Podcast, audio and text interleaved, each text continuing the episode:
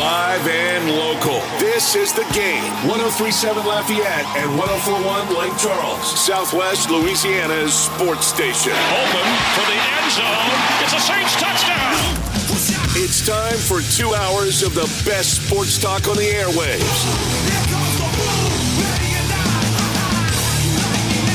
Here's your host, the blonde bomber, Jordy Hultberg. Great good afternoon to you and yours. Hope you're having a splendid day on this Wednesday, March the 8th, the year 2023.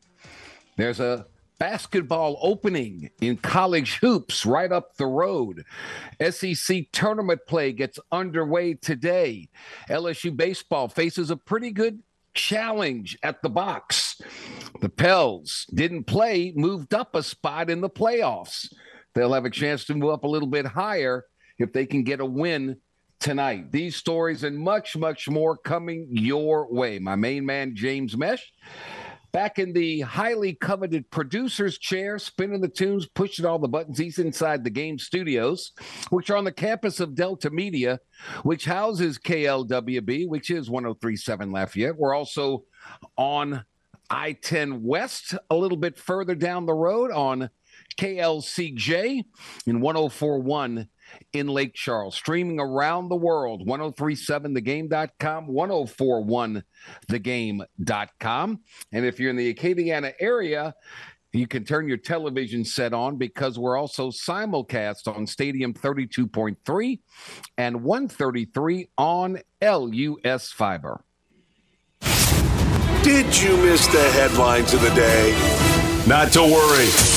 The Blonde Bomber has you covered. Here is Hultberg's headlines. Well, after a disappointing regular season where McNeese tied the program record for losses with 22 to finish the regular season at 9 and 22, 6 and 12 in conference play, McNeese announced today that they are letting go and firing head coach John Aiken. You're not going to believe who's in the mix for the vacancy. According to Jeff Goodman, all things college hoops, former LSU coach Will Wade is in the mix to replace Aiken. Hold on now, everybody. Hold on. Will Wade's going to have to get cleared of all this stuff whenever it does happen. I, I don't see how that is, but that is according to Jeff Goodman. So McNeese looking for a new head basketball coach. According to reports, Chris Beard is the front runner for the vacancy in the head coaching position at Ole Miss. So stay tuned. Stay tuned. On the home front, after visiting LSU this past weekend, former Maryland offensive lineman Mason Lunsford has signed with LSU. He'll enroll this summer, add depth to the interior offensive line. He's 6'7, 305 pounds, a grad transfer, started the last two years at Maryland before entering the NCAA transfer portal. He has two years of eligibility remaining. He played left guard last season, but has the versatility to play guard or center. Lunsford is LSU's 12th player and the first offensive lineman added from the portal this off season. On a related note, four star center Walt Claire Flynn Jr. from Loganville, Georgia, announced that he would visit LSU this weekend. 6'2, 305 pounder from Grayson High School, rivals number one center for the class of 2024. Meanwhile, dual sport athlete Draylon Miller of Silsbee, Texas. He visited LSU this past weekend and picked up his second offer from LSU, this one coming from head basketball coach Matt McMahon. So stay tuned. Speaking of Matt McMahon, LSU and uh, the 14th seeded Tigers will take on 11th seeded Georgia for a scheduled 8 p.m. tip which will likely end up later than that. The Tigers and Georgia will follow South Carolina and Ole Miss. Those squads tip off at six. So you know it's going to be later than eight o'clock. A win against Georgia would continue LSU's season. As soon as LSU loses, they pack up their bags, they empty their lockers, and they're done. Um, if they do win, they would match up against six seeded Vanderbilt at 8 p.m. on Thursday. LSU's lost 17 of its last 18. Among those losses was a 65 63 loss to Georgia on the road, where LSU led at the half, faltered in the final 4.2 seconds, and lost the ball game. So We'll see what happens. In that game, uh, LSU committed 21 fouls, turned the ball over 19 times. They can't do that and expect to win against Georgia. So, certainly a winnable game for LSU. We'll have a live report coming up as I get to our guest list here shortly. LSU's baseball team, the top ranked club in college baseball, returns to the diamond tonight against Lamar. Lamar's a little bit better than most people think. They began the season with nine straight wins before dropping two of three to a pretty good Pennsylvania squad this past weekend. LSU's defeated Lamar eight of the last nine times they've played. But, you know, one of the nine Cardinal wins was against then number five Texas A&M in a midweek game. So you never know. We'll talk with the head coach of Lamar, a former LSU player and a former assistant to Paul Mainieri. The head coach of Lamar is Will Davis. Davis is in his seventh season as the head coach of Lamar. First pitch 6:30 tonight from Alec Box Stadium. So Will Davis will join us here in a few minutes.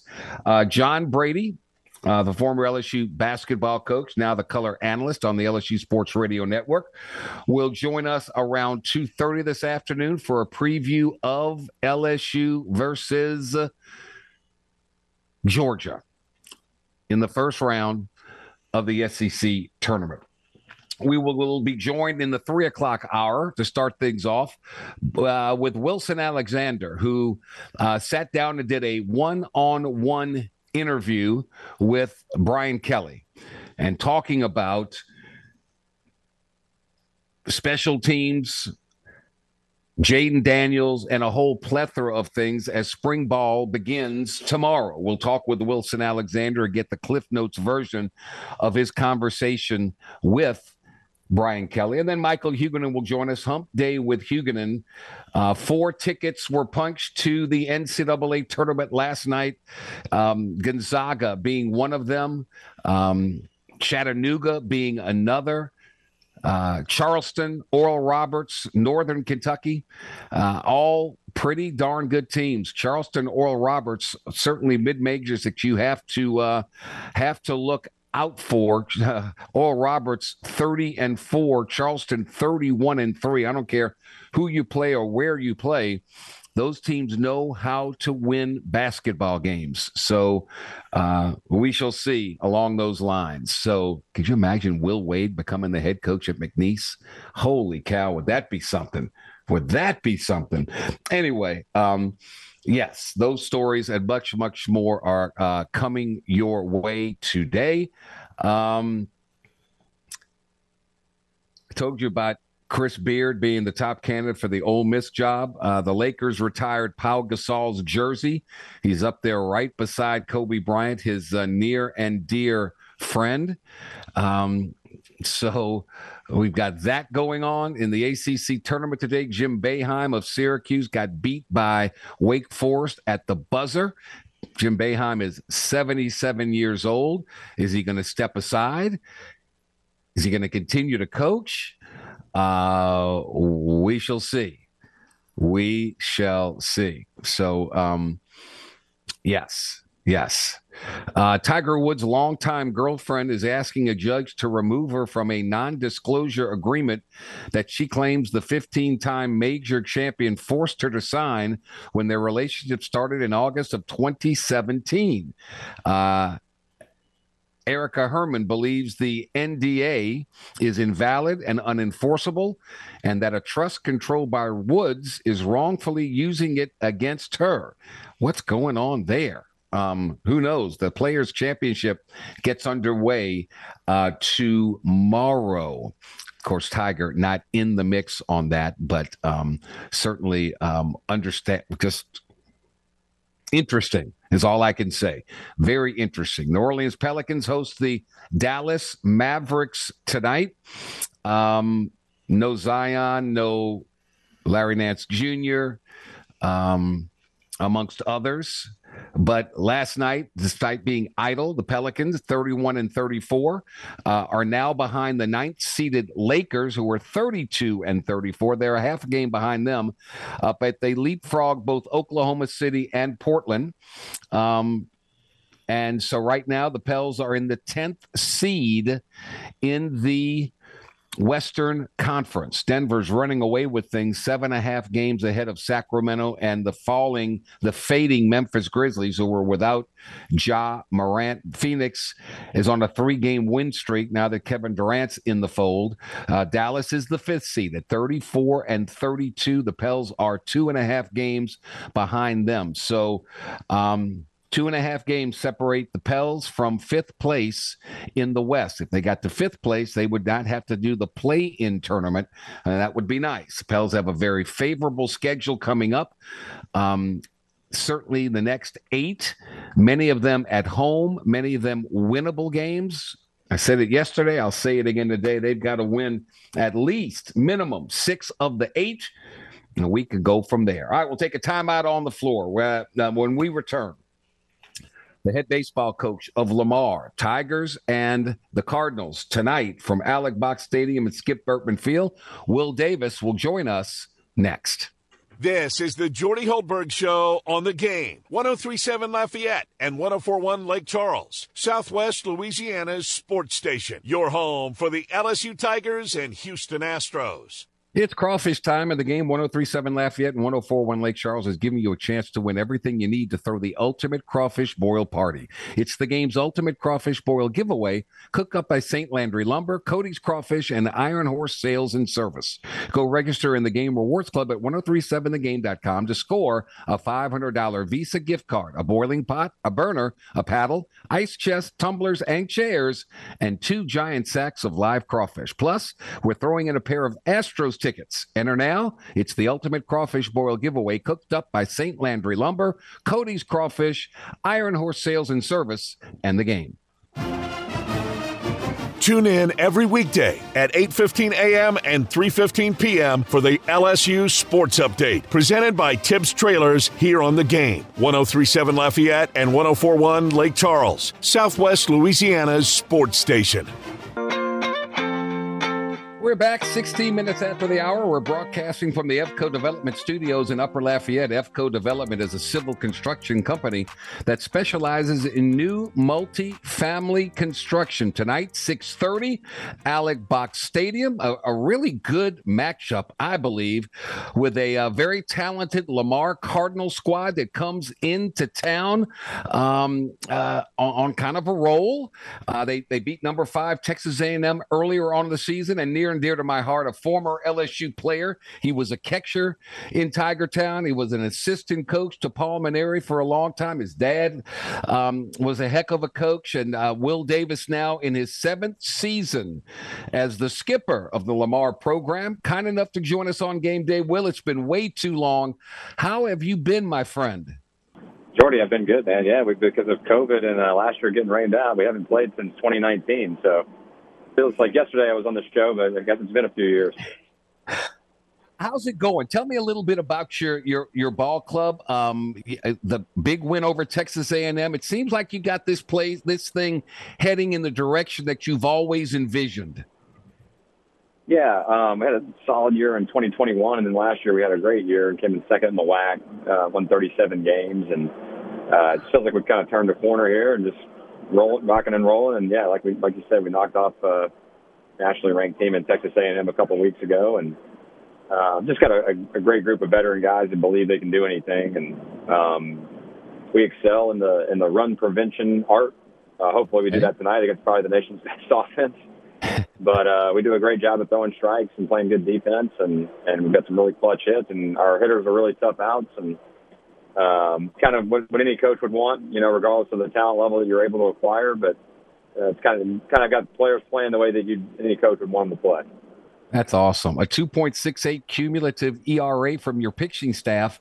Um, I'm not asking you to let the cat out the bag, but um, your pitching staff looks like, like you said, they throw strikes and you you defend very well. That's that's an awesome ERA um, for a team.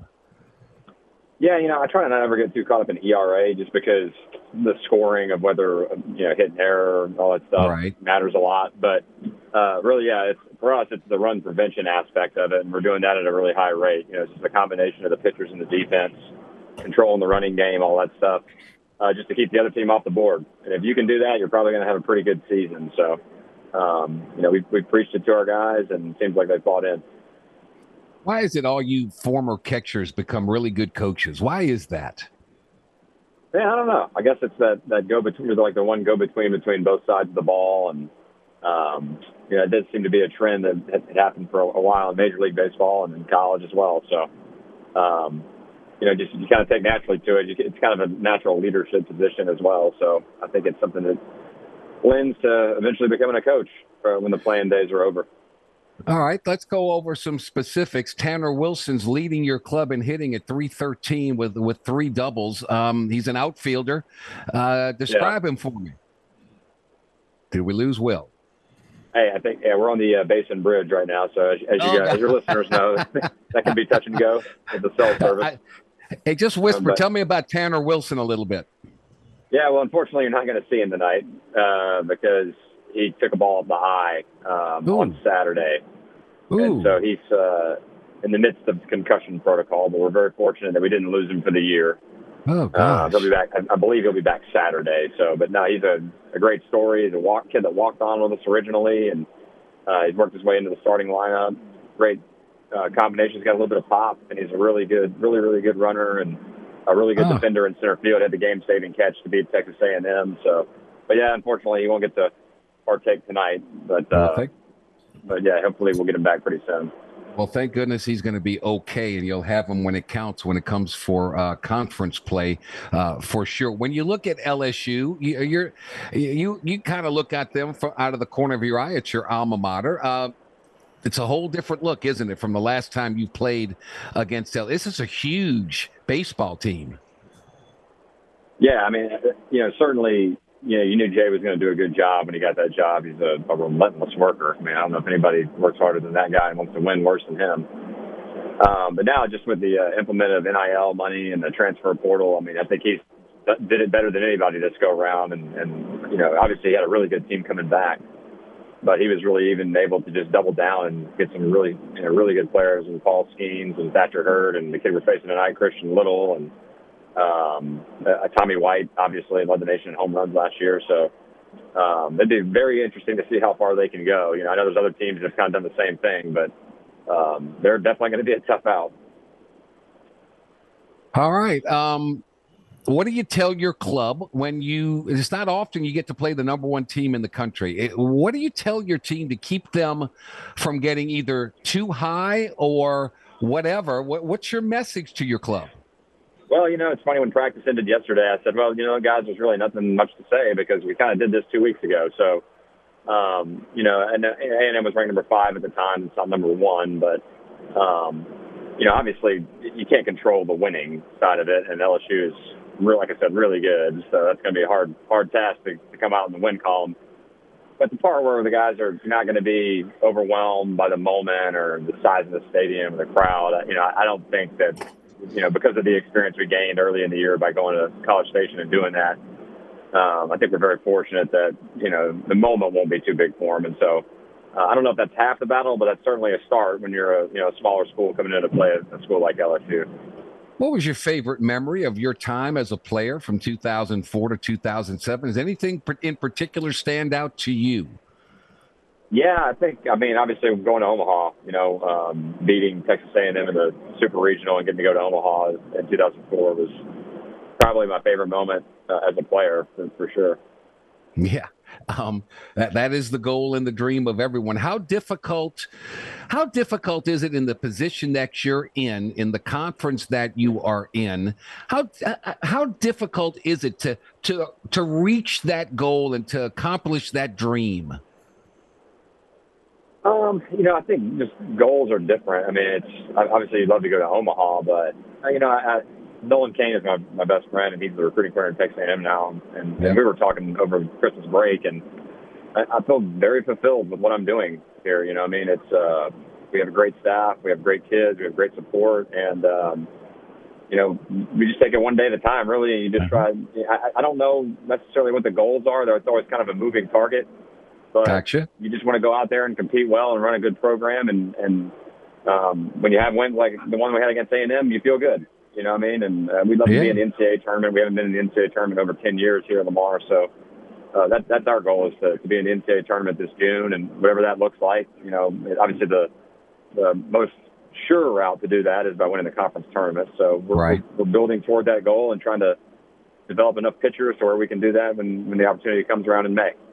That uh, that conference you're in, good baseball, man. Really good baseball. It it's a very good league. Yeah, there's really no weak links when you when you watch it. And the WAC was very tough last year, but you know there were some easier weekends here and there. Um, I don't really see that from the Southland, uh, you know, this year. So it's it's gonna be it's gonna be a fight. Glad to be back in the conference. Yeah, I think so. I mean, the, the WAC was a cool experience for our guys playing different teams and you know flying out west and that kind of thing. But um, you know, it, there's pros and cons to both, I guess. You know, I mean, there's uh, the travel's much easier, obviously, and right. Um, you know, but what I'm those are above my pay grade, so I try not to have opinions on them. I try to just roll with the punches, and you tell me where we're playing, right. and we'll play there. Show up at the ballpark, hand in your lineup card, and go watch your team throw strikes um, and um, not allow many runs, and that that'd be terrific, man. Best of luck to you this year. Stay healthy. Get your uh, get your main guy back. Uh, thank God he's okay, and uh, enjoy enjoy your uh, walk around the ballpark tonight, man. So thank you as always. Right. Been too long. Yeah, thanks, Jordy. See you, man. You take care of yourself. That's Will Davis, the head coach of the Lamar Cardinals, back in the Southland Conference and back in Tiger Town for the first time since 2018. 19, something like that. So, anyway, kind enough to join us as they're making their way to the ballpark. We'll take a timeout. We'll head to Nashville. John Brady, LSU versus Georgia in hoops. Win, you play again. You lose, you pack your bags, you get all your gear out your locker. The season is coming to a merciful end. We'll have a preview next. This is the Jordy Hultberg Show on the game. 1037 Lafayette and 1041 Lake Charles, Southwest Louisiana's sports station. Your home for the LSU Tigers and Houston Astros. We're brought to each and every day by ShopRite Tobacco Plus discount outlets. If you can't shop right at ShopRite, you just can't shop right at all. By Ductz, cleaning America's air from the inside out. By Eon, the premier touchless robotic laser body contouring device that helps you lose those unwanted inches and permanent fat reduction. Eon in Lafayette, Baton Rouge, and Mandeville. By the Louisiana Lottery, you can't win until you start playing. By DC's Little Capital Exxon with their true soul food deli, home of the best cheeseburger your mouth has ever tasted, and by Cajun Chef.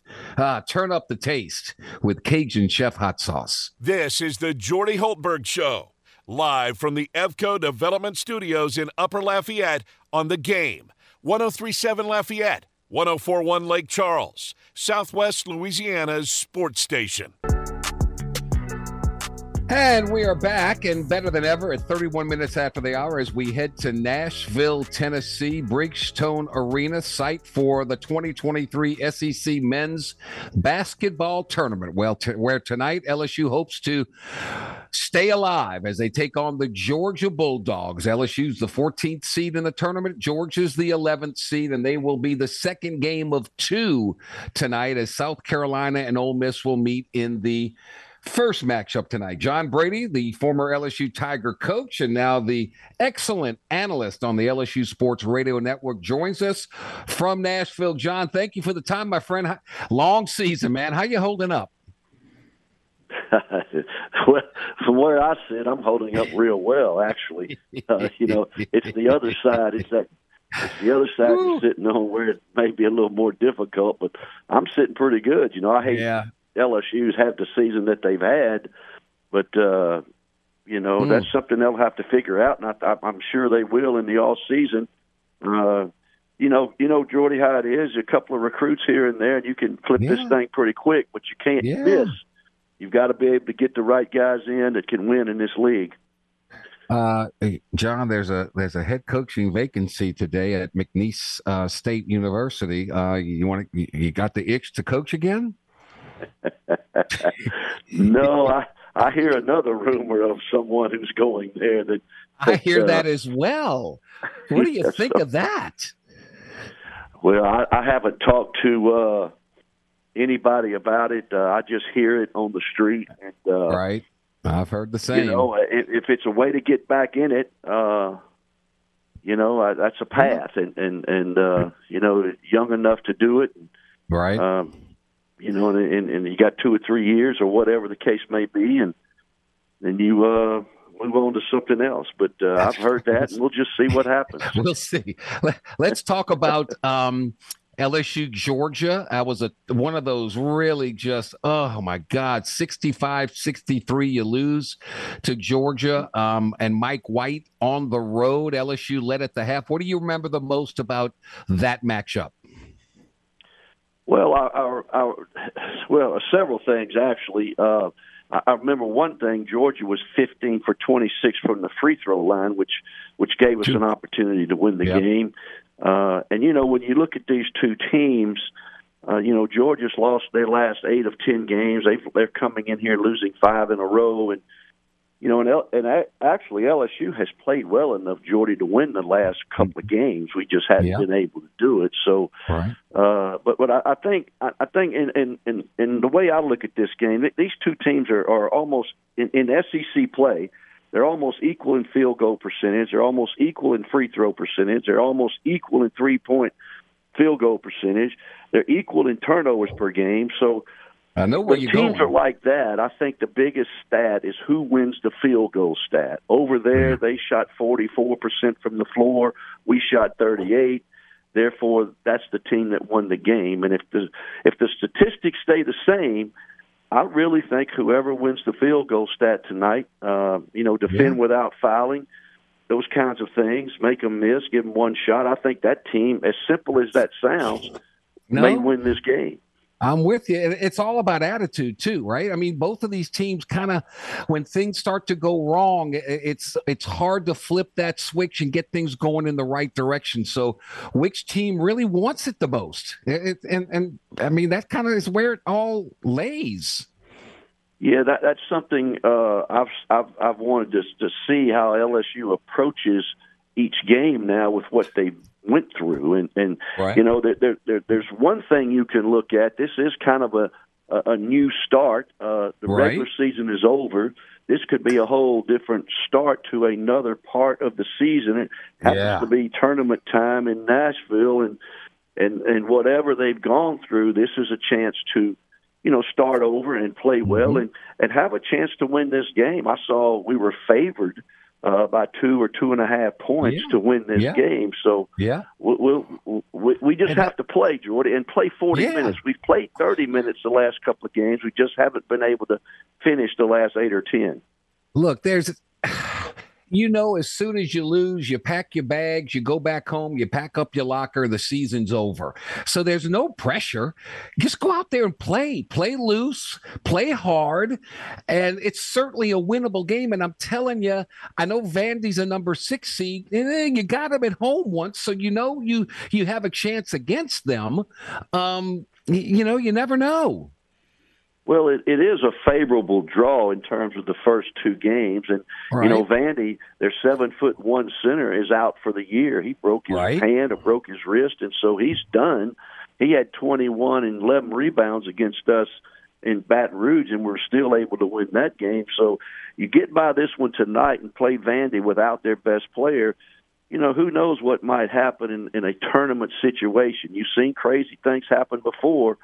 So Absolutely. you know we'll just wait and see and see how we do tonight. But I'm like you. If we don't play well tonight or or play with a lot of enthusiasm, you know I'll be disappointed. I would too. I would too. Um, get ready. It's going to be a late night. These things never, you know, it says it's going to start at eight. You know, there is no way. you, I mean, there is no way on God's green earth that that's going to happen. Uh, playing an Ole Miss team that, you know, we both uh, near and dear friends with Kermit, um, and uh, you know he's released. Um, how, have you? I'm, I'm sure you've talked to him or attempted to talk to him. I hope he's doing okay. Yeah, I was up there when it all happened. You know, that was right okay. before we played him, and we played him on a Saturday, and I drove up Thursday and spent two days with him, and I just talked to him this morning, and and and lo and behold, he's he's down on 30A at Oceanside in his new house. So he nice. he's gonna make it, man. He's gonna oh, okay. oh, oh, oh, well, Kermit, I don't feel so badly for you with your you're on 30A. My goodness, it's amazing. The front runner for that gig is the guy that used to coach at Texas, Chris Beard. I mean, it's here we go. I think I think they I think they they've offered Chris Beard the job. I, I think it. I don't know if it's been released or, but I just feel confident Chris Beard's going to get that job and take the job. Uh, and he's a good coach. He he really is. He made a serious mistake that cost him the job at Texas. Uh, but since then, all this stuff has happened. They threw out the charges or whatever. The, however, they right. worked that thing, and right. Ole Miss going going. Uh, I think they're going to step out and take him, and he'll do a good job there. No question about it. All right. So if LSU wins the field goal percentage and if they play with some energy and some effort, um, they got a shot. I think they have a really, really good shot. Um, and how do they handle adversity? I mean, you know, because there's gonna they're gonna make a run and Georgia's gonna make a run. That's just basketball. How do they withstand that? And who can flip that switch? I th- I really I'll be honestly, John. I'll be I'll be surprised and disappointed if LSU does not win this game tonight because I think they're better than Georgia. Yeah, we we should have beat them there. We had that game done, and and uh, you know it's just an unfortunate thing that Georgia was able to win it. But you know Georgia had they're they haven't won lately either. They haven't won. Yep. You know, like I said, they've lost five in a row, eight of their last ten. Their last win was against us back in February, middle of February, first of February. So uh, I'm interested to see how they react to where they find themselves. But you know, LSU has has had a little uptick, even though we lost the last couple of games. We've had a mm-hmm. we've had an uptick in how we've played. Right. And so if that will carry over tonight, and we just make some big baskets at the right time, you know, I think we win this game. I really do.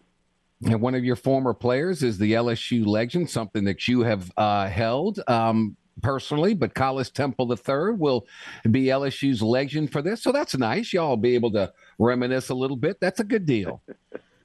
yeah, I'm proud of him. You know, he's yeah. done really well in the business world. And, you know, both the Temple young men that I was able to coach are, are, are fine guys. And, you know, I'm yeah. proud of both of those guys. And, yeah, I'll call to see Collis tonight and have a good time with him.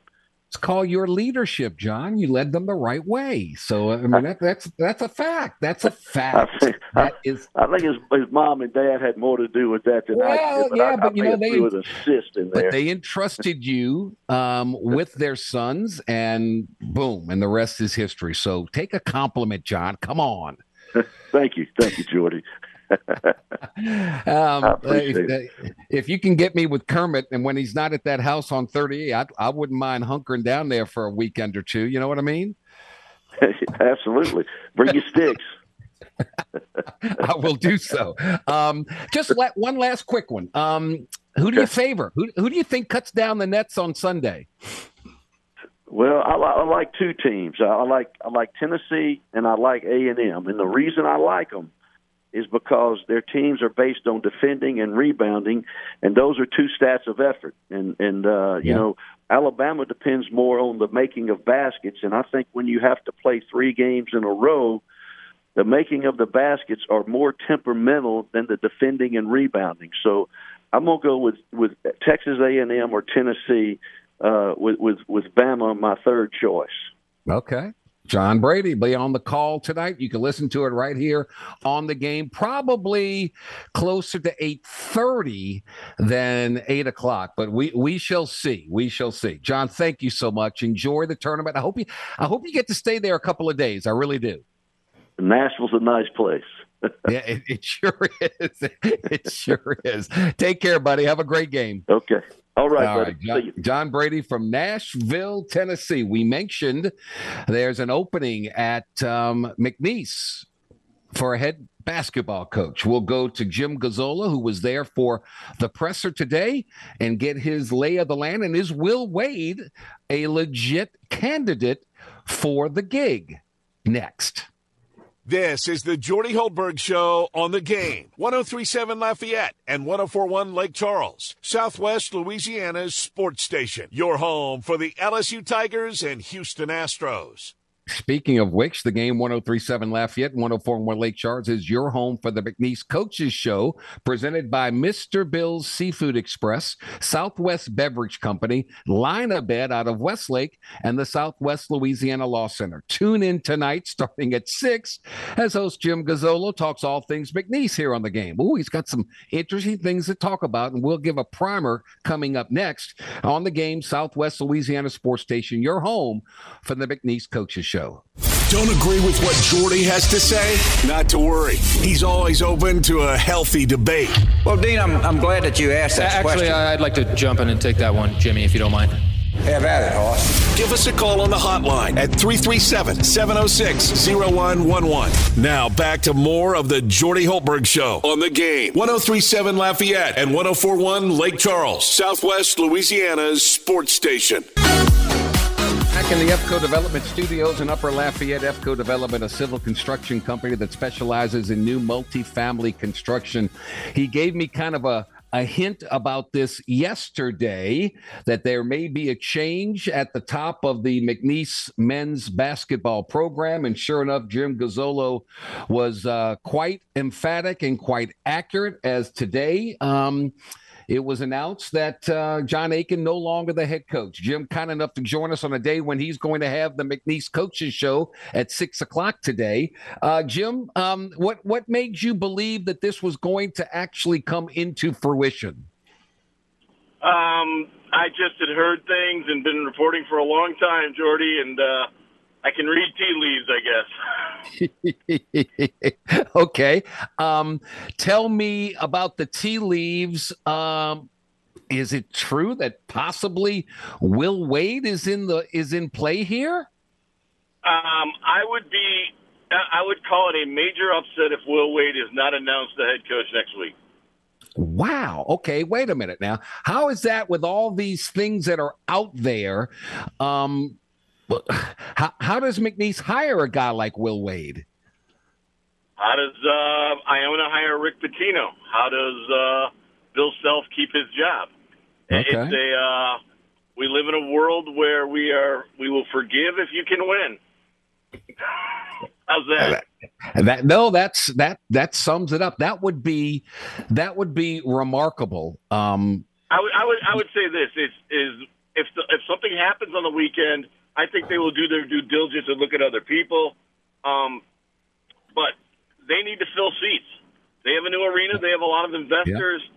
who have invested money in this program that want results, and that's that's where we're at right now. Do you think? I mean, in the conference tournament, they beat Texas A&M Commerce in the first round on Sunday. They beat Nicholls yes.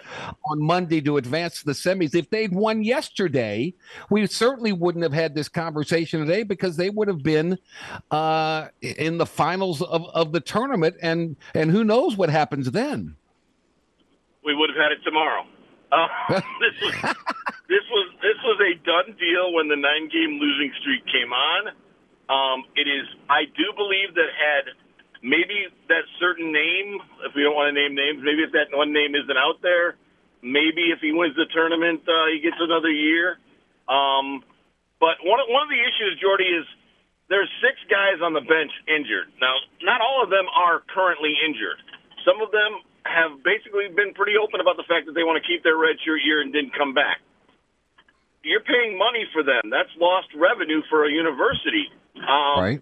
I, there's just there's a lot of things on wrap here, and uh, John Aiken is a great guy, but he's not a great fit for McNeese. That was just okay. it. Uh, Will Wade would be a great fit because he's um, emphatic. He's a really good coach, and he's got that personality type. Whether you like it or not, he's gonna he's gonna generate some interest. Uh, beggars can't be choosy. He's looking for an avenue to get back into coaching. Um, I don't know what the dollar figure would be, but I mean, you know, here's I, here's I our offer. Take it or I leave don't it. know if I could name it. What's that?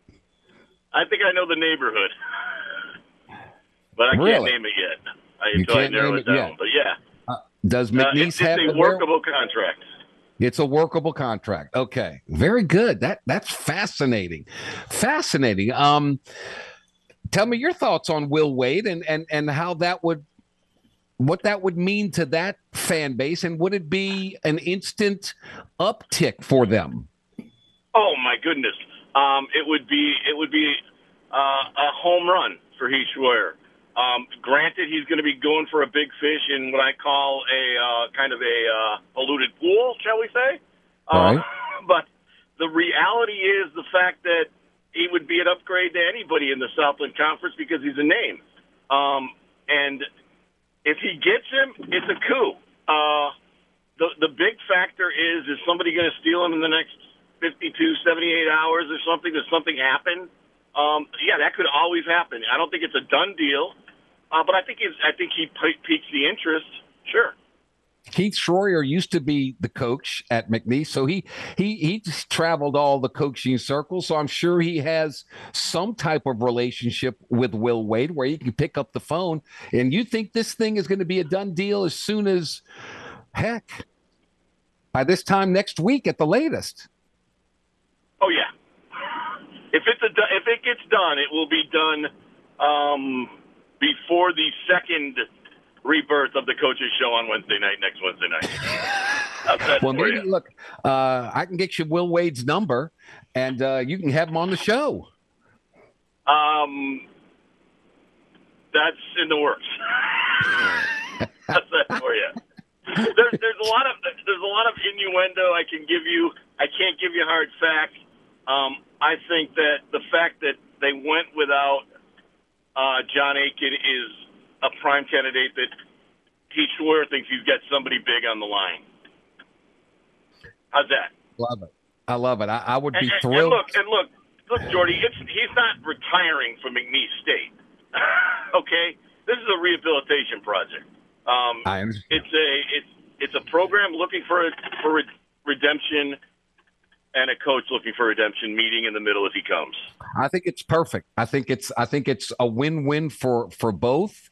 Understanding if you're McNeese that um, if if Will Wade and when Will Wade has success, he's gone and he's going to be in Oh, a, yeah. at a Power Five school. So you have to understand that going in.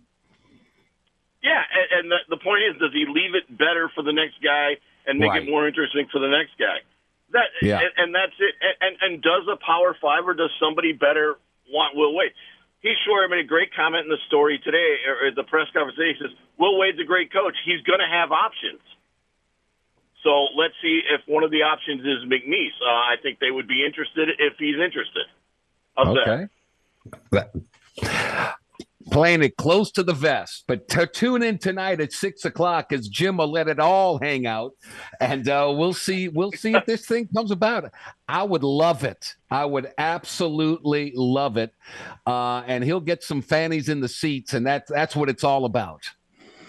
Yeah, and he'll uh, he will change the trajectory of a program that has been circling the bowl for forty years. Uh, Jim, thanks for hopping on board with us. Have a great show tonight. It'll be uh, it'll be fun. It'll be interesting. There's look nothing better than some excitement. I mean, you're the basketball season's over. People are turning their attention now to baseball if they haven't done it already. But now I can imagine the coffee houses and the restaurants and on campus. There's got to be a buzz in Lake Charles. yes, there is, and we'll get we- may even get the blonde bomber over for a game or two. Oh, there's no question. No question. Jim, thank you, buddy. Really appreciate it. All Have a great show tonight. All right, thanks. Take care. Um, Jim Gazzolo with the latest. So John Aiken fired as the McNeese basketball coach, and um, Heath Schroyer, the athletic director, going for the big fish, and um, Will Wade in his sights. We'll see if he can close the deal. Um, that would be fantastic. That would be so good. And can we please get McNeese versus the Raging Cajuns so Bob Marlin and Will Wade can go up against one another again? How how cool was that? Oh, they don't like each other. Oh my God, they don't like each other at all. Anyway, hour number one's in the books. Got a very busy hour number two. Stay with us. This is the Jordy Hultberg Show on the game 1037 Lafayette, 1041 Lake Charles, your home for the LSU Tigers and the Houston Astros. Live and local. This is the game. 1037 Lafayette and 1041 Lake Charles, Southwest Louisiana's sports station. Open for the end zone. It's a Saints touchdown.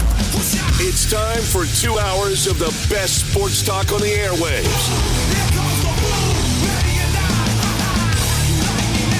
Here's your host, the blonde bomber, Jordy Hultberg.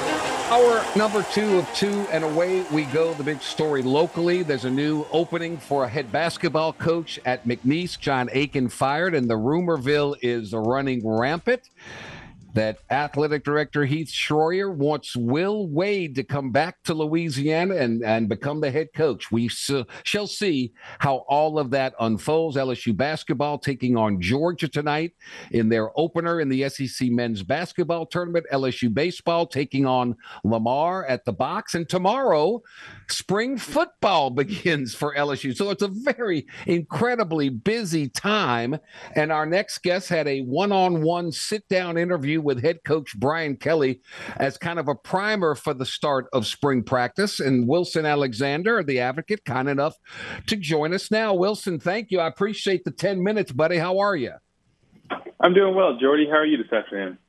I am uh, doing terrific. So, um, the emphasis is a lot of things to touch base on, but uh, Brian Kelly talking about um, the the special teams and uh, and why why the What's his thought process with the new hiring, moving Brian Polian upstairs as kind of a GM role, um, and bringing in a coach that that uh, they, in in John Jancic, and they're going to have a lot of people involved in this, right? So, explain what Brian Kelly's thought process is. After the season, Brian Kelly went through and analyzed LSU's special teams mistakes, and his takeaway wasn't so much that schematically there was a bit major problem. He said that more than anything else, what at least he thought, LSU fumbled, you know, and put the ball on the ground with those muffs and the drops that were really, for, to him, the biggest glaring issues. So schematically, he didn't really want to do much differently. Obviously, he changed the leadership um, and the way that this was structured by moving Brian Polian um, to that general manager role. But when it came to special teams, he can talk to some people outside the building. Marty Biagi at Ole Miss is reportedly one of those people. Mm-hmm. Um, he was a former analyst for Kelly. Um, but he ended up deciding that he didn't want the same model that LSU had, which was a one voice special teams coordinator who would then probably bring different schemes and um, and sort of do it, you know, be that one direct line overseeing special teams. So what they're doing is what he calls a decentralized operation. Uh, John Jancic is the special teams coordinator. But as you said, he's going to have quite a bit of help. There will be assistants um, sort of in charge of overseeing different elements of special teams, like Brad Davis is responsible for the blocking on PATs and field goals, which makes sense. That's a lot of offensive linemen. Um, mm-hmm. Matt House, the, that even the defensive coordinator, has to oversee kickoffs and et cetera, et cetera. And there's going to be a really big um, influence here from Lester Erb, who's a special teams analyst. Um, he uh, is sort of the piece in this that makes sure that those schematically LSU continues to do the same things. So it allows John Jancic to really be the outside linebackers coach, and he uh, right. he will obviously have role in special teams, but it's not the only person who is directing that unit. Yeah. Yeah, it kind of makes sense if you want to learn how to block properly to uh, on field goal attempts. You get the offensive line coach to help out. So I can see where this decentralized approach, uh, and everybody has, you know, the head coach has the right to do what he wants, and he'll either swim with it or sink with it. So I mean, there's no place to go but up for the special teams, right? I mean, come on. LSU finished 92nd in the country in SP Plus, which is an ESPN metric that measures efficiency. It was Oof. a bad year on special teams, and it was not just the muff uh, returns, but certainly um, LSU didn't do very well with its coverage units. Um, it had the blocks on PAT, and so yes, this you know for LSU, hopefully that this is a, a turnaround. LSU was productive on special teams under Greg McMahon but hasn't been in this position in a long time. And so, you know, we'll have to kind of see how it shakes out with this new approach. One thing to note, other schools do handle it this way. Sometimes they have a designated special teams coordinator. Right. But you look over at, at Georgia, for instance, uh, Scott Cochran is their special teams coordinator, but Cochran was a, a long-time strength coach at Alabama before becoming yep. in that role. And uh, I think Georgia has, you know, some analysts who help out with that. Absolutely. Well. Wilson Alexander, the advocate. What does Brian Kelly want from Jayden Daniels this spring? He wants to see another element of growth in, in Jayden. You know, he had such a productive year last year, but there's always ways to improve, and uh, that comes in a different way, few different ways. One of them is just continued leadership. You know, as the face of the offense, um, organizing player-led, um, you know, throwing sessions, and making sure that he's doing what he needs to do to hold everybody accountable around him. And those are things that Kelly has seen. He just wants to continue to see that. He wants to see Jayden put on a little bit more weight. He's already done that. He's over 205 pounds now, which is about five pounds more than he played at last season.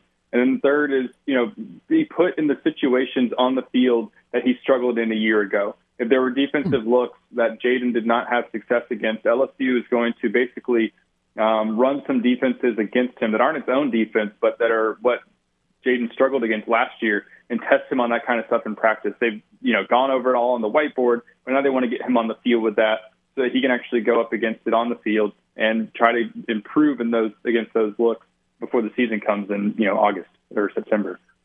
And with Jayden Daniels and Garrett Nussmeier, how does Coach Kelly, how's he going to manage the two of them this spring? What's his thought process?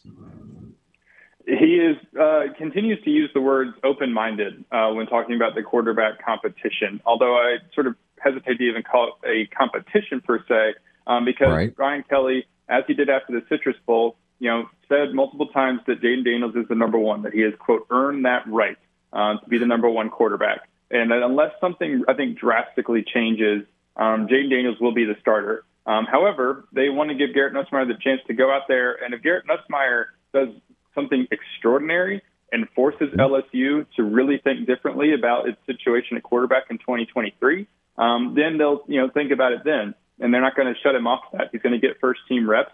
He'll get to show what he can do. And I, but it would sounds like it would take you know Jayden Daniels taking a step back and Garrett Nussmeier really moving himself forward to change the pecking order at quarterback, and also to add um, still doesn't sound any interested at all in a two quarterback system. Uh, said okay. that the way that they structured that against uh, Purdue in the Citrus Bowl was confined to that one game, that they only want to have one.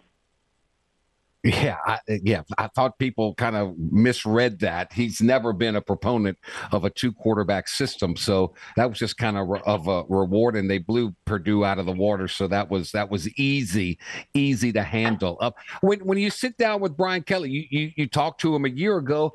How com- how much more comfortable is he in his shoes, and how uh, what what what did you sense his demeanor and his feel for his club was? It's it, Brian Kelly's always, at least certainly at this stage, as long as I've known him for a year now, I think been confident. You know, he is mm-hmm. believes in what he can do because he's done this for three decades, and so that hasn't been any different than it was this time a year ago, where he is now. Um, and but what is changed is just what's kind of where his program's at around him. He feels he's got a, a strong belief in this group uh, in terms of where they're at in his you know his process that he talks about so much last spring, I sort of brought up how you know things were last spring compared to this one. And he sort of chuckled because you can sort of see in his head he knew how much yeah. last spring it was just like everybody learning each other's names and okay, where are you from? And um, this is how LSU is going to practice under Brian Kelly, and this is what we expect off the field. And people just they were st- they sort of knew to do those things, but it wasn't implemented every single day. And that's always still kind of an ongoing thing to make sure that you know college students are going to do follow right. those kinds of rules. But you know, those things don't have to get repeated necessarily as much. And a lot of people already now know what they have to do uh, in this program um, to meet his standards and expectations. And now he said that this spring, whereas last one was like all that what I said, this one they can actually really just focus on the football, you know, skill development yeah. and um, implementing schemes and and you know trying to make sure that they're developing their guys. Whereas last year, while that was certainly going on, but it wasn't the sole focus coaches know each other better. It's got to be a smooth, uh, much smoother flowing operation. They keep going to the portal. They just got another uh, an offensive lineman, uh, a Maryland uh, grad transfer, in Mason Lunsford. Uh, that tells me you can never have enough depth on the offensive line, and they're they're looking to get better. He's six seven, three oh five. I mean, why not? Mason, LSU's been looking for an interior offensive lineman to add some depth and some competition to guard and center. Uh, Lunsford mm-hmm. is a guard uh, at the college level. He has been. Of course, Brad Davis um, will cross train him uh, if he feels it's necessary. And Lunsford, is, I spoke to him last night. He's up for that, um, but he has never played center. But even then, he brings you know an experienced you know player uh, at guard. Which of course LSU lost Anthony Bradford as the starter at right guard um, and is going to, you know, easily can slide Garrett Dellinger in there, um, but still wants to have that competition, have depth, because there are certainly concerns about the depth behind this returning first team group. LSU lost four backups into the transfer portal, and it's four freshmen who had signed. They don't get here until the uh, summer. So there's some number issues there. Charles Turner, the center, is going to be out for the spring as well. And so Lunsford, although he won't get here until the summer too, uh, he helps add that depth. And I would note that I don't know if LSU is done in the transfer portal looking for an offensive lineman uh, based on some conversations I had and some things Kelly said yesterday about continuing to address that position. Um, you know, they want to have some more experience there because um, they like these freshmen, um, but it's, you know, you want to build up that offensive line. Um, and so they might look again for a transfer offensive lineman uh, come, you know, uh, after spring practice. What what uh, what was it about LSU that Lunsford liked? The opportunity to play right away, or what what what what sold him? It was sort of the the he felt like their players and the coaches were really committed to winning and that this mm-hmm. team has a chance to compete for a championship. He's got two years of eligibility. Uh, Maryland, while has done better under Mike Locksley the last two years, right. has certainly not gotten to like an SEC championship or anything like that. And so this is a chance for him now to go and try to play for a title. He feels like LSU is in a position to do that here this season, and and certainly before he you know leaves in 2024. Um, also, LSU um, he's got a younger brother who's an inside linebacker, just now leaving, uh, graduating high school, and LSU gave him a spot as a walk-on, um, and so he really is uh, excited about that. Him and his younger brother Martin are going to be able to play together, uh, and that's exciting for them. I learned something new every day. And thanks to you, I learned that special teams can become decentralized. I had never heard that before, uh, but now I know it. Now I know what it is. And I thank you, Wilson Alexander, the advocate, for it. So, um, job well done as always. Uh, and have fun covering whatever amount of time you get to cover uh, with spring ball. But we look forward to all your uh, all your reports um, accordingly. So, thank you. Thank you, Jordy. Appreciate you having me on. You're the best. Wilson Alexander of the Advocate Spring football begins tomorrow on the Ponderosa. How about that? We'll take a quick time out here. When we come back, it is uh, our every Wednesday hump day with Huguenin next. This is the Jordy Hultberg Show on the game. 1037 Lafayette and 1041 Lake Charles, Southwest Louisiana's sports station. Your home for the LSU Tigers and Houston Astros. The monster trucks are coming back to the Cajun Dome. The toughest monster truck tour returns March 17th and 18th. And the game 1037 Lafayette and 1041 Lake Charles is a VIP package to the toughest monster truck tour. Enter in the game rewards club at 1037thegame.com. A VIP package includes four tickets, access to the pit area, a merchandise certificate, and lunch with the truck drivers on that Friday. The toughest monster truck tour is coming back, and you could win a VIP package courtesy of the game. Southwest Louisiana's sports station. Uh oh. Do you know what day it is? Yeah? Anybody? It's time for Jordy to break down the biggest storylines in college athletics with Mike Huguenin of On3.com. Mike, Mike, Mike, Mike, Mike. What day is it, Mike? Here is Hump Day with Huguenin. On the game, 1037 Lafayette and 1041 Lake Charles, Southwest Louisiana's sports station. Hey, Michael Huguenin, good afternoon, sir. How are you? Doing quite well because we're about a week away from the start of the NCAA tournament, and that's Yeah, yeah. always a good thing. Isn't it going to be? Um, it's going. It's wide open. I think. I, I really. do. I don't know if there's a lot of teams that can win the whole thing, but uh, I think there's a handful. I don't think there's any clear cut favorite this year. Do you? No, and I think you and I discussed this a couple weeks ago. I think at, that time, maybe we, I, I was thinking there's probably 11 teams that have a chance to win it. I think there's fewer now, but the point was that all 11 could win it all. All 11 could lose in a Sweet 16 because um, all, these teams are flawed, like they usually are. But I mean, when you compare Alabama to Kansas to Purdue to Houston to UCLA, I don't think you come away with, oh, that team is markedly better.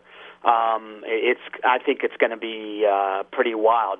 NCAA tournaments generally are wild anyway, but I think this one has the potential to be really uh, it, more exciting than usual. I'm with you. Um, news today: a couple of things in college basketball. One, uh, Syracuse gets ousted by Wake Forest. Jim Boeheim hinting at he's only 77 years old. Mike, he's hinting up at retirement. He says, "quote It's up to the university." No, it's not up to the university. It's up to him. What Right, do you and think he, he, has, he has said before that it's you know I'll step down when I want to step down, but um, I, I think you would agree that that that is that has become a sort of stale program. Yeah, yeah. Um, the, the the reliance on the zone defense.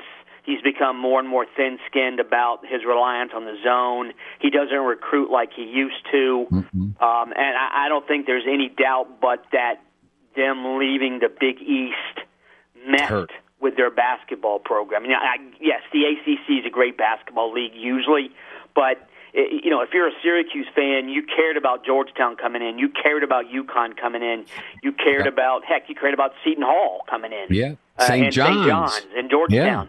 You do not Yeah. care about Georgia Tech coming in or Florida State or NC State. You know, outside of North Carolina, I don't think anybody at Syracuse cares about any other uh, ACC team. Yeah, I'm with you. Mike Huguenin with us. Um, reports coming out of Oxford, Mississippi, that Chris Beard uh, is the top candidate for the Ole Miss basketball job. Your thoughts? Uh, is anybody surprised? Um, you know, Chris Beard gets fired at Texas um, in the wake of a domestic uh, assault, uh, which they did not file charges. Right. Um, but they Texas fired him anyway, uh, and they fired him. They said when with cause. And here we have Ole Miss saying, "Oh, yeah, we know he was fired. We don't care. He's a winner." And yeah, it sort of says it all. McNeese lost, uh, fired their head coach, John Aiken, today, and the top candidate for that job reportedly is Will Wade. again, again, it's, it's I, I don't know what to say. I mean, Will Wade was fired for blatant breaking of NCAA rule. Well, actually, he was fired because he lost too many games. But you know, he, you know, the he, it, it's it, well, you know, Bill Self's still the coach of Kansas. Sean Yeah. Miller's still coaching in in a high level Division One program. So why can't Will Wade get back in as well? I, I Yeah. think there are a heck of a lot of schools that would not touch Will Wade or Chris Beard. Okay. Um, but it appears that yeah, McNeese is interested in Wade, and Ole Miss certainly is interested in Beard. Uh, Gonzaga did it again. Boy, they destroyed St. Mary's last night. Drew Timme, the all-time leading scorer uh, at uh, Gonzaga. They're kind of under the radar this year. They're still, you know, they're still, you know, 28 and 5. So they're going to be one of those three seeds, four seeds, something like that. Um, God, something tells me Gonzaga is going to make a run. Yeah, this it, it's it is interesting that you're right. Gonzaga, which is I think I read that was their 26th consecutive West Yes. Coast Conference tournament final. I mean, think Crazy. about that for a second. Um, but you're right. They, you know, the, the last couple of years, everyone was focused on Gonzaga. Oh, they lost last year. Oh, Holmgren's gone. Let's move on to the next flavor of the month kind of thing. And you're right. I think Gonzaga, despite all its success recently, or the last two decades really, it is sort of under the radar. Um, Timme is a talented college basketball big man. No, Yes. he can't play in the NBA. So what? No. He's a good college player. They have That's a lot right. of nice complementary pieces around him. Um, Few knows what he's doing. They're athletic. Uh, and man, I you know I watched part of. I, I expected a really good game last night I since those too. teams split in the regular season. Blew But. Gonzaga, they embarrassed St. Mary's. St. Oh, Mary's looked They- so slow. Now, one positive, I think, if you're St. Mary's, that's the ninth time in three years you've played Gonzaga. They they know what you're going to do. They know your players. Yeah. Um, I think in the NCAA tournament, if you're not used to playing St. Mary's, it could be difficult because they man they make you play defense for 30 seconds. They do a lot of back cuts. They got players who can do some interesting things. But man, Gonzaga last night looked extremely tournament ready, no question. No question. Mike Huguenin with us. I got two. I think they're going to be 12 seeds that um, got into the got into the tournament because they won their conference tournaments. But Charleston's 31 and three, and Oral Roberts is 30 and four. I don't care who you play.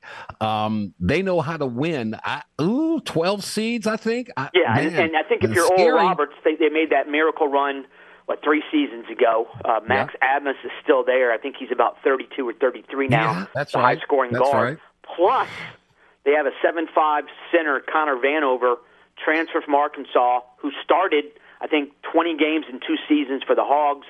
He's he's seven foot five. Uh, and he shoots about forty percent from three point range, and he obviously is a phenomenal rim protector. They play much better defense this year than they did in their in the year they made that Sweet 16 run, where they were like the fourth seed in their conference tourney. Um, they did not lose a game all season in the Summit League, regular Yeah. season or tournament. Um, North Dakota State's a really good program. Um, they destroyed North Dakota State last night. If Gonzaga embarrassed St. Mary's, Oral Roberts dismembered North Dakota State. Um, that is a good squad. In Charleston, a ton of transfers, including three guys who transferred from Division two schools.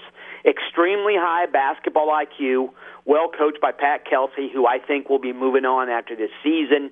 But that that's the CAA is a pretty solid mid-major league. They were tested, and you're right. They had 31 wins, and it's it's hard to believe. Had they lost last night to UNC Wilmington, they would have been 30 and four, and probably not made the NCAA tournament, which Wow. would have been too bad. So I was actually Wow. glad they won. Yeah, uh, I'm with you 100%. In the ACC, North Carolina has to has to win the whole thing, don't they? To get into the tournament, or they just I, have to. I think they got a shot if they get to the final, but the, second the, the- their second game would be against Virginia. Um, but Virginia has a lot to play for as well. Um, and you know, let's get serious. That's still you know, there's very few rivalries left in, in the ACC, but I think Virginia North Carolina is legitimately one of them. And if you're UVA, the idea that we can make sure that the Tar Heels don't make the NCAA tournament, that would provide a little extra juice, I think. I'm with you. Uh, boy, I really like UCLA. I mean, I know they're 27 and four. Not many people really are talking about them. They, you know, they they clinched their regular season title. Um, and man, they beat Arizona 27 and four. They got veterans. Cronin knows what he's doing as a, as a coach. Oh, man, I tell you what, I like UCLA a lot. Yeah, I like Arizona too. Um, and you're right; it, it is East Coast bias. Unless you you know you're not watching their their regular season games because a lot of them are on the Pac-12 network, which I think about 13 people get. Yeah. Um, you know, I've seen them a couple, couple times on ESPN this year. They are well coached. Um, Jaquez and Tiger Campbell, I think, were Been recruited by. Gene Bartow. They've been there so long, but they do have the injury to the, the Clark kid, um, and Cronin's been very close-mouthed about that. He did say, "Well, we're not going to have him for the Pac-12 tournament. You wonder if we're going to have him for the NCAA tournament." But this is a veteran team, um, extremely smart, extremely well coached. They don't beat themselves. They got NCAA veterans. Um, Tiger Campbell's a solid point guard. Jaquez can get you hoops. They got that uh, Adem Bona kid who's a big man who's pretty pretty talented. Uh, and in Arizona's got I think like nine guys who are like six eight or six nine or above. Yeah. Very big, long and lean. Uh, they can run. I think both those teams are going to be two seeds, and I can see if everything breaks right for each of them getting to the Final Four. I think those teams have the talent, coaching, and experience. And experience is important in March.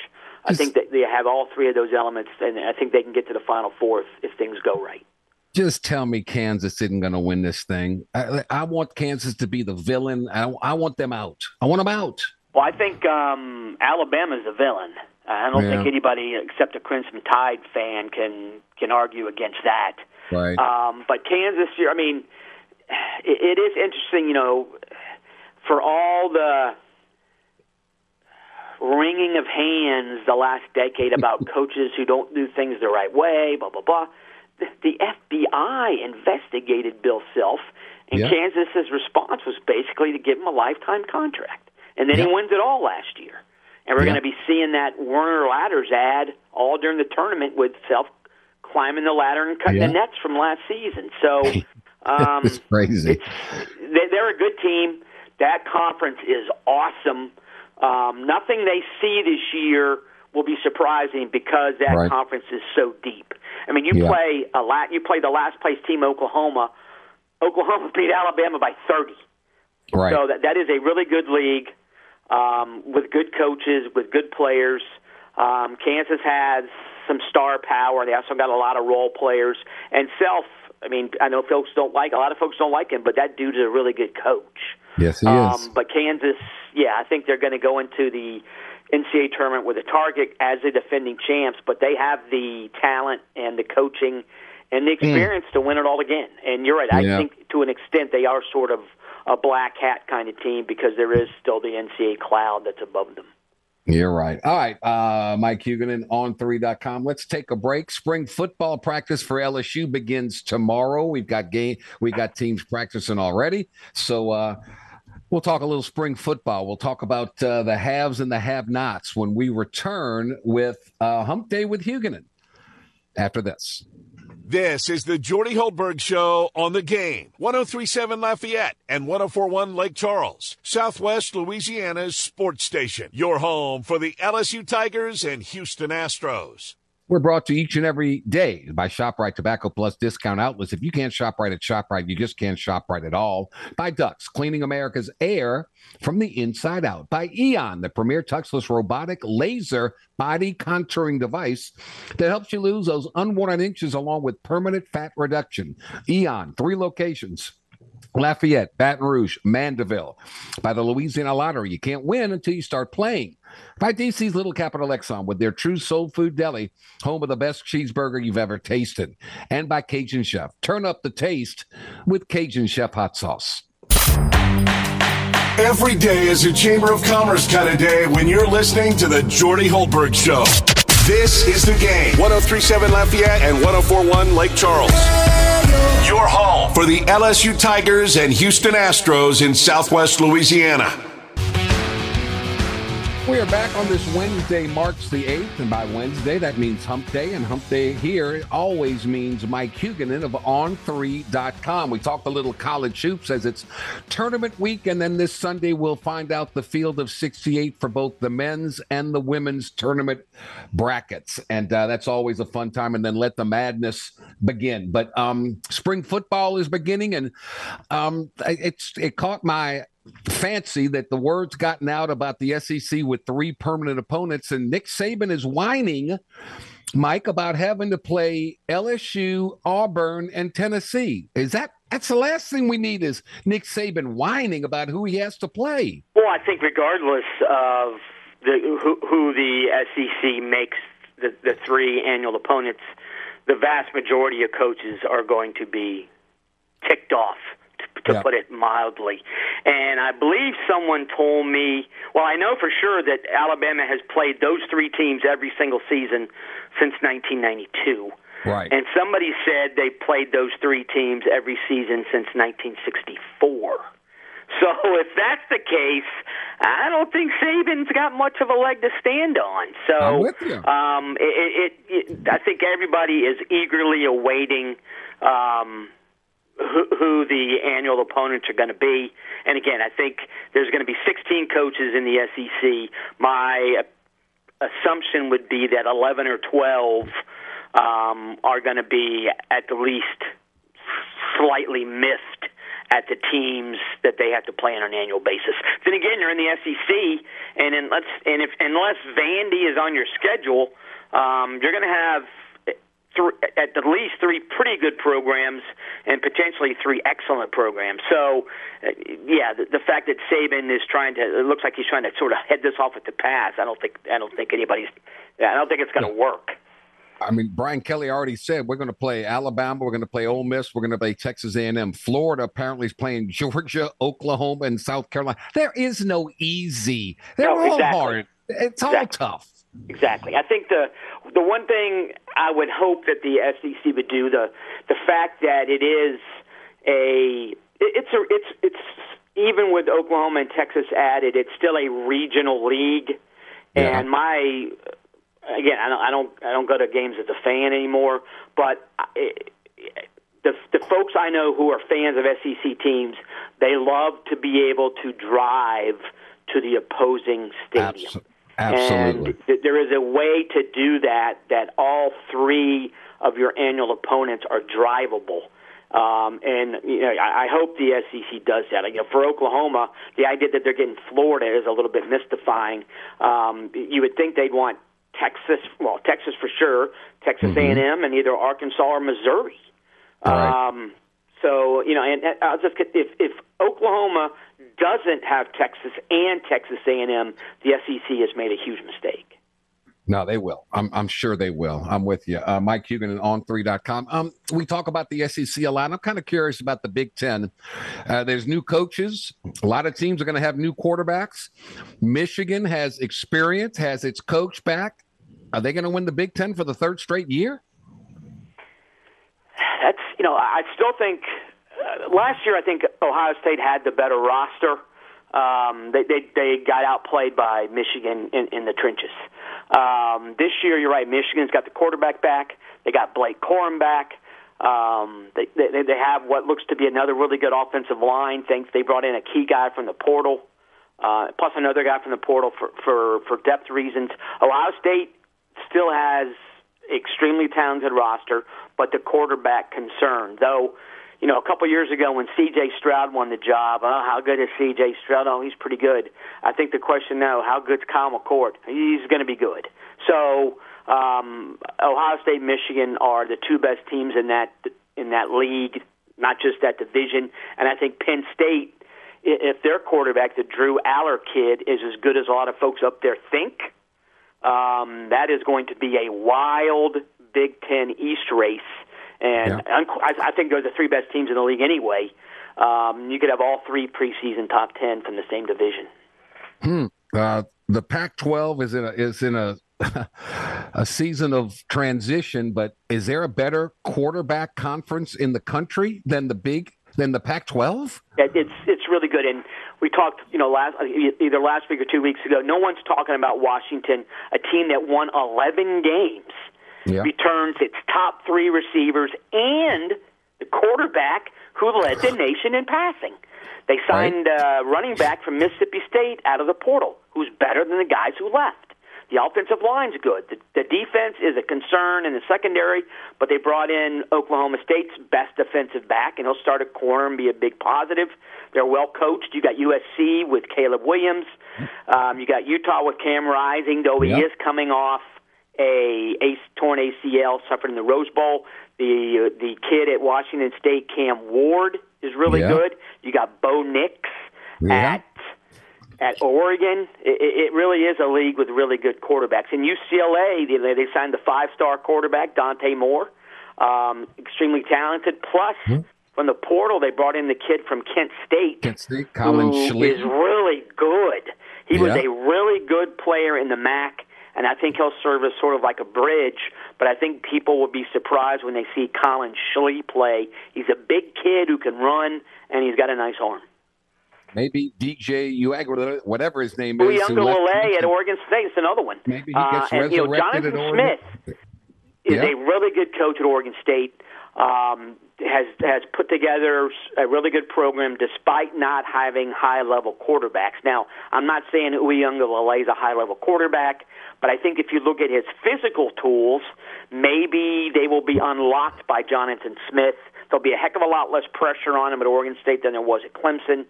Um, that that's a team that heck they won nine games last year. So Oregon State's another team that doesn't get enough notice.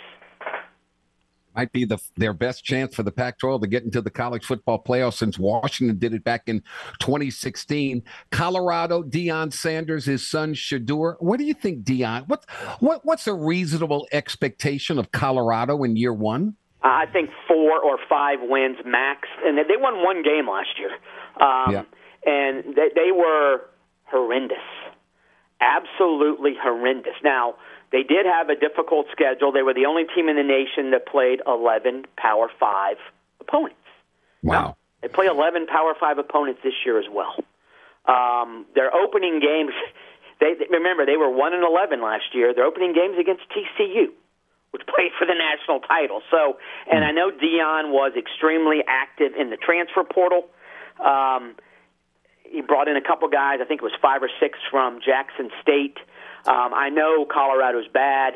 Um, the SWAC, it's a gigantic step up from the SWAC Yeah. to the Pac-12.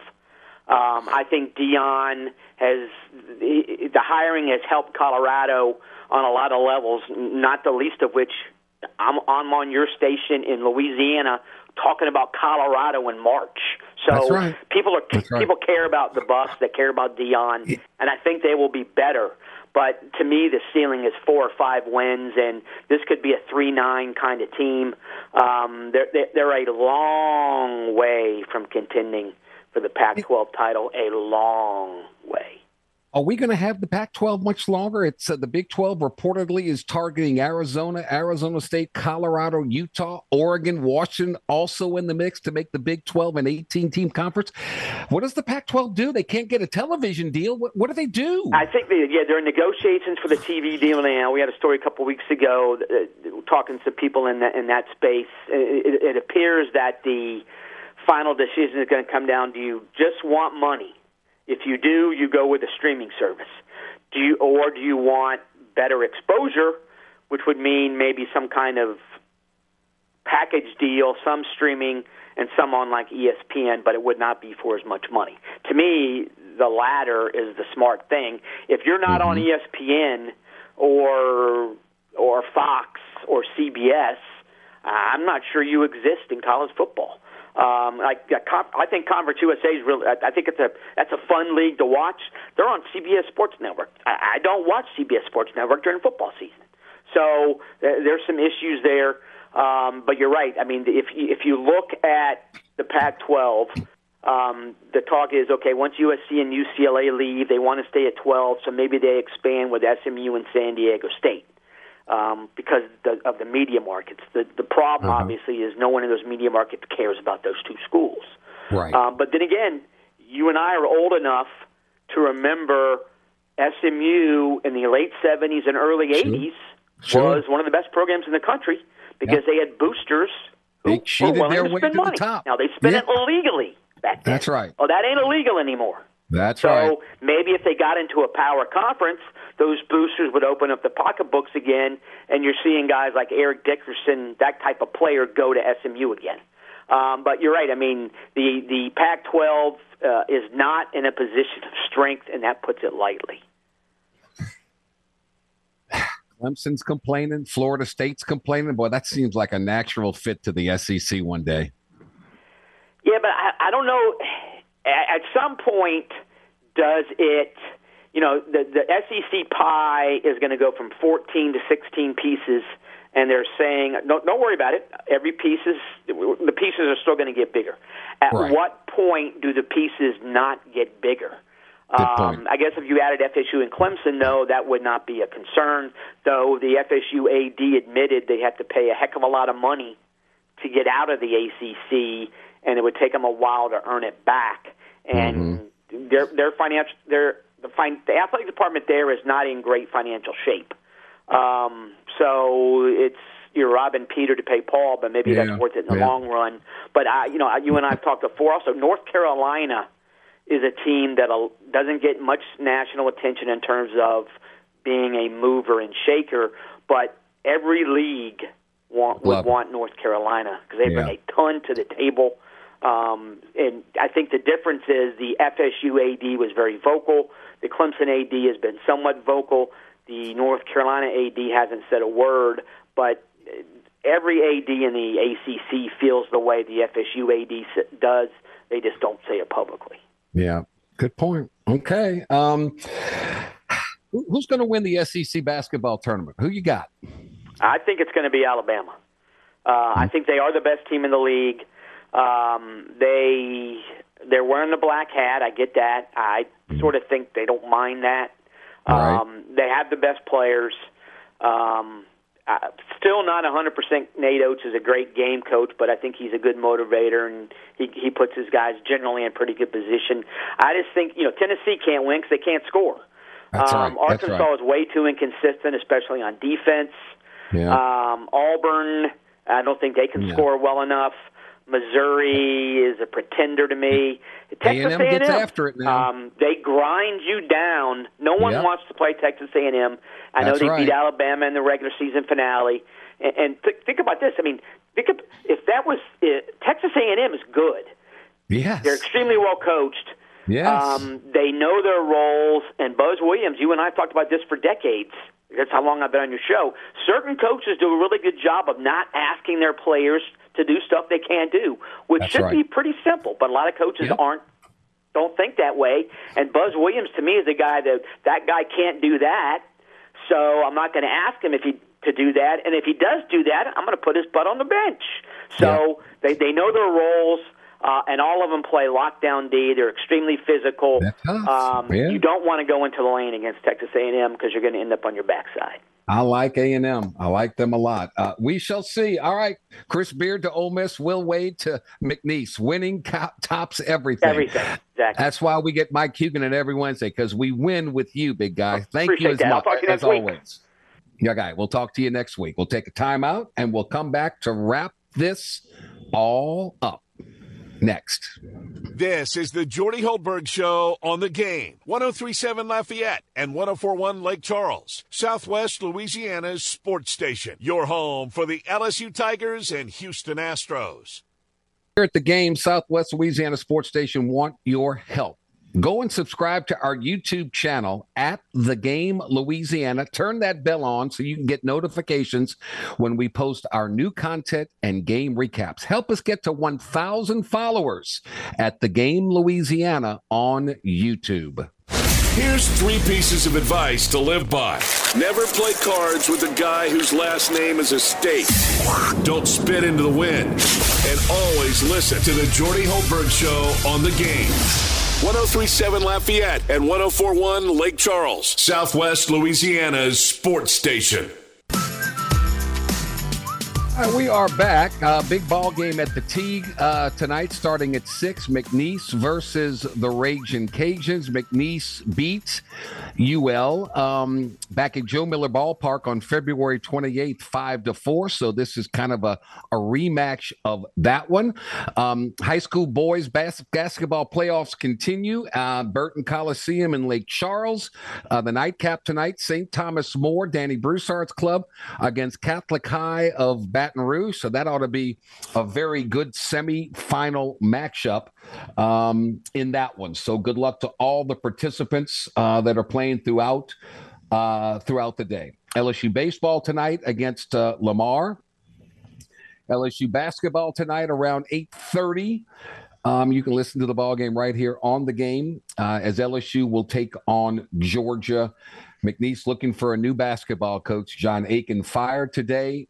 Will Wade, um, purportedly the man that uh, that uh, uh, he's sure is uh, going after as the athletic director at McNeese. Good luck. I hope you get him. Uh, that would certainly jettison your program, no question, no doubt about that.